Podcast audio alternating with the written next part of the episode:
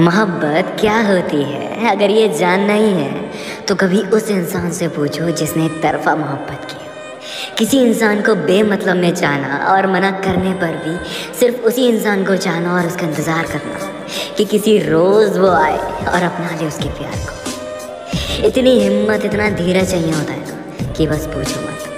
अच्छी बुरी हर बात सहते हुए, हर रोज़ एक नया दर्द सहते हुए।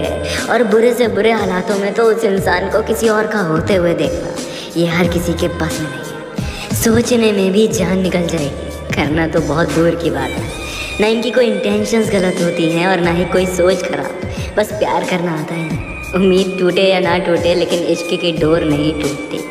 वरना आजकल के ज़माने में लोग ऐसे लोगों को नज़रअंदाज करके आगे बढ़ जाते हैं। इसलिए अगर वाकई में जानना है ना कि मोहब्बत क्या होती है तो उससे पूछना जिसने एक तरफा प्यार किया हो।